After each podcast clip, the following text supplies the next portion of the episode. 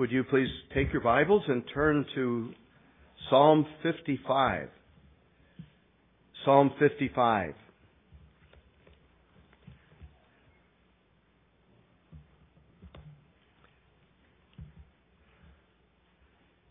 This is a psalm of David.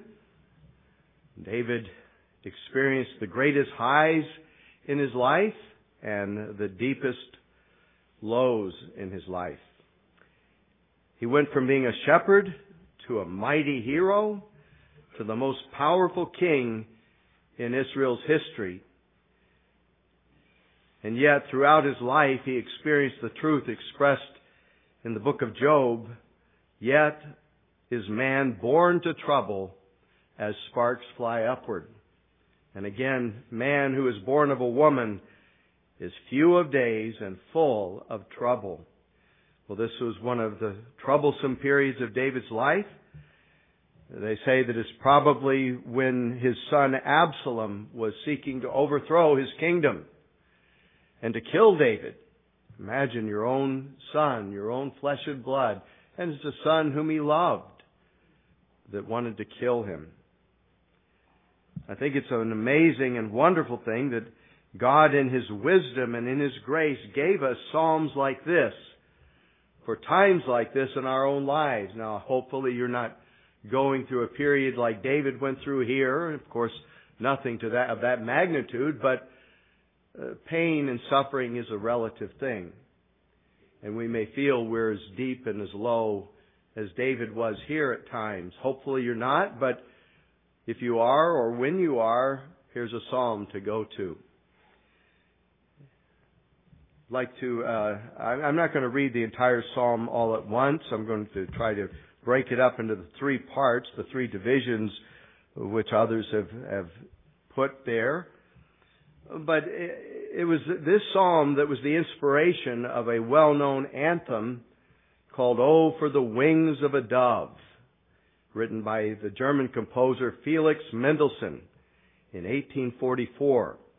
The Mendelssohn Club here in Rockford, or it's now called the Mendelssohn Performing Arts Center, was named after this man, Felix Mendelssohn. This anthem was popularized in 1927 by a recording of a young soprano named Ernest Lowe, because it captured so well the sentiment of that generation that had recently come through the terrible Great War, World War I. And here's the anthem that he wrote. Hear my prayer, O God, incline thine ear. Thyself from my petition do not hide. Take heed to me. Hear how in prayer I mourn to thee. Without thee all is dark. I have no guide. The enemy shouteth, the godless come fast. Iniquity, hatred upon me they cast. The wicked oppress me. Ah, where shall I fly? Perplexed and bewildered, O God, hear my cry. My heart is sorely pained within my breast. My soul with deadly terror is oppressed. Trembling and fearfulness upon me fall. With horror overwhelmed, Lord, hear my call. Oh, for the wings of a dove, far away, I would rove. In the wilderness build me a nest and remain there. Forever at rest. I'm sure you've felt that way before. Now, Gordon Keddie outlines three practical steps the psalmist takes here to find a resolution to his overwhelming condition. The first is found in verses 1 through 8, which is his reaction to such a time as this. Give ear to my prayer, O God. Do not hide yourself from my supplication. Attend to me and hear me. I am restless in my complaint and moan noisily. Because of the voice of the enemy, because of the oppression of the wicked, for they bring down trouble upon me. And in wrath they hate me. My heart is severely pained within me, and the terrors of death have fallen upon me. Fearfulness and trembling have come upon me, and horror has overwhelmed me. So I said, Oh, that I had wings like a dove. I would fly away and be at rest. Indeed, I would wander far off and remain in the wilderness. Well, here we see in verse 6 that his condition is so dire that he envies the dove. And who hasn't felt this way at some time in their life? I once heard Jeff Thomas talk about the delights of the ministry. He talked about studying the Word of God and the fellowship with the saints. And he thought of this. He said, imagine getting paid for this. And he said, at other times, I envy the garbage man. Well, that's a sentiment expressed here in the psalmist, by the psalmist, that, that I could just get away, go away. We want to be like John Denver and go out to the Rocky Mountains and just lose ourselves there. William J. said, we're prone to think that although generally men are born to trouble, there are some exempted individuals. And that though commonly considered the earth is a vale of tears, there are some privileged spots. And it is worthy of our observation that these exceptions always belong to others and always to those who are above us. Is the servant happy? He will be when he is master. Is the master happy? He will when he is rich. Is the rich man happy? He will when he is ennobled and has distinction as well as gold. Is the nobleman happy? He will when he is king. Is the king happy? The king happy? Oh, says he, that I had wings like a dove, for I would then fly away and be at rest. We want someplace to go, someplace to get away. Now, of course, there's nothing wrong with just getting away at times and a vacation, and we need that time to relax and all. But this is where Mendelssohn's anthem stops short. It ends right there at verse 6. Oh, that I had wings like a dove, which is not a resolution at all. Keddie said, it effectually romanticizes world flight as the answer to worldly woes. I think of people who often get hooked on drugs because they want to escape. Drugs is a form of escapism. I think of that song, made me think of that song, Mrs. Robinson by Simon and Garfunkel, talking about her drugs. Hide it in a hiding place where no one ever goes. Put it in your pantry with your cupcakes. It's a little secret, just the Robinson's affair. Most of all, you've got to hide it from the kids. But that's your escape, doing the drugs, getting away. But here David is looking at this, and he's looking at his condition. He's looking at his trouble. And his reaction is one of being overwhelmed and wanting to get at peace, somehow get at peace. And then when we go to the next portion of this psalm, verses 9 through 15, we see his reflection. In verses 9 through 15, he says this, destroy, O Lord, and divide their tongues, for I have seen violence and strife in the city. Day and night they go around it on its walls. Iniquity and trouble are also in the midst of it. Destruction is in its midst. Oppression and deceit do not depart from its streets. For it is not an enemy who reproaches me, then I could bear it. Nor is it one who hates me, who has exalted himself against me, then I could hide from him. But it was you, a man my equal, my companion and my acquaintance. We took sweet counsel together and walked to the house of God in the throng. Let death seize them. Let them go down alive into hell, for wickedness is their dwelling and among them. So he's reflecting what's going on in his life. His troubles, though they were great, are even deeper yet. Betrayed by one of his closest friends. Probably he's speaking here of Ahithophel, who's among the conspirators with Absalom, he was told.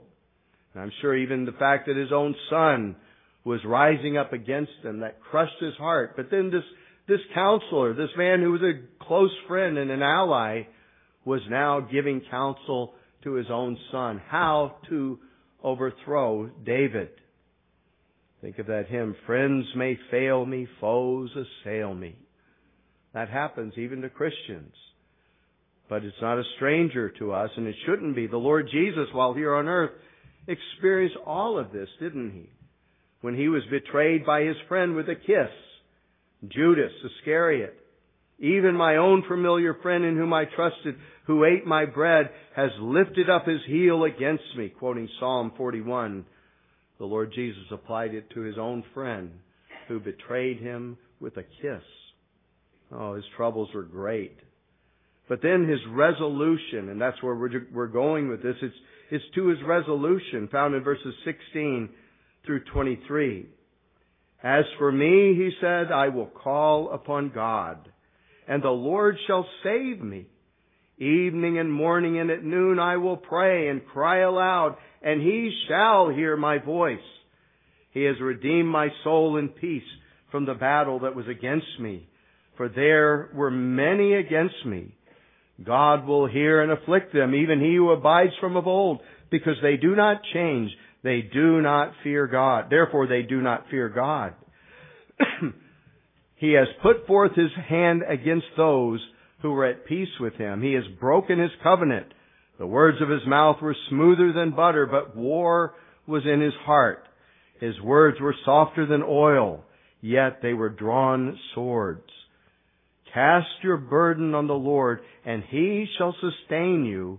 He shall never permit the righteous to be moved. But you, O God, shall bring them down to the pit of destruction. Bloodthirsty and deceitful men shall not live out half their days, but I will trust in you. You see, his resolution is whatever happens to them, whatever God does to them, he is going to cast his burden upon the Lord. Teddy says this, and so I think just hits the nail on the head. He said, flying off into the wilderness is not the answer. Merely getting away from it all to a cave in Arabia or a cabin in the Rockies is more a counsel of despair than a doorway to a new life. David's destination is pressing onward in a real life of continuing discipleship in dependence upon the Lord. He will call upon God and pray and cry aloud, and he will hear his voice. Indeed, the Lord has already redeemed his soul in peace from the battle and that was going against him, verses 16 through 18. Here is prayer working as a means of grace to one whom God loves and who loves God. In contrast, the state of the godless is tragic, verses 19 through 21. David accordingly and positively charges us, cast your burden on the Lord, and he shall sustain you. This must be the watchword of your future path. And has not Jesus called us to new life with the assurance, my yoke is easy and my burden is light? Then sing with the saints, my soul finds rest in God alone. He is my salvation, my only rock, salvation fort, my refuge most secure, from the book of Psalms. But here's David's answer to his dilemma or his depression almost, is to cast his burden upon the Lord. That's what we need to do at all times.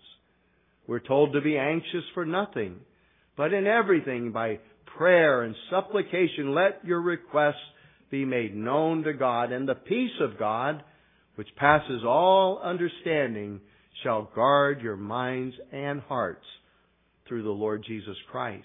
And that's what we come together to do, to cast our burden on the Lord. We do have burdens. We have dire situations that we're praying about.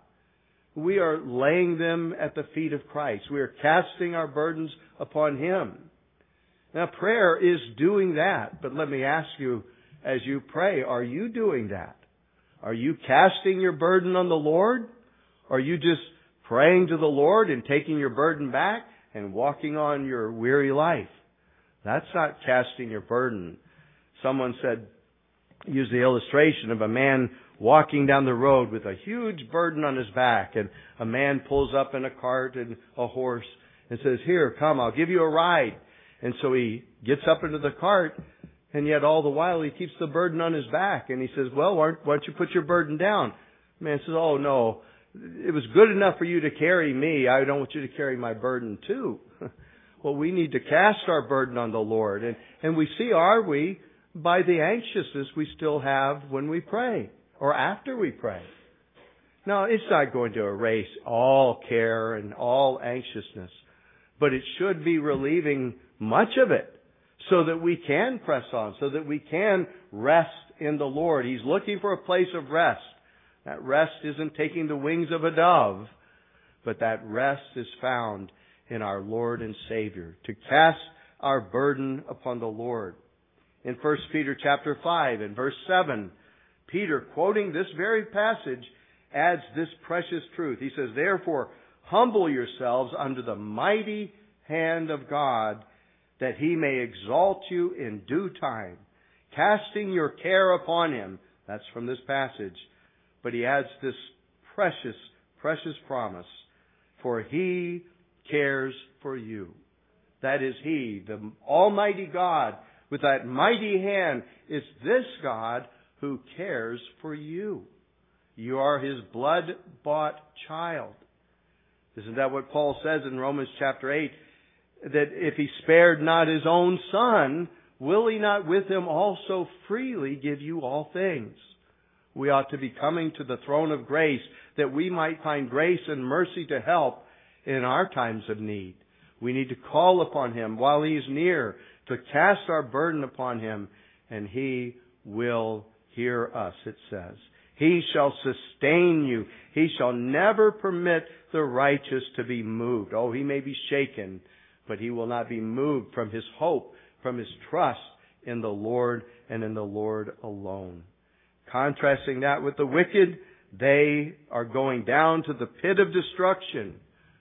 But the righteous, those who trust in the Lord, will not be moved.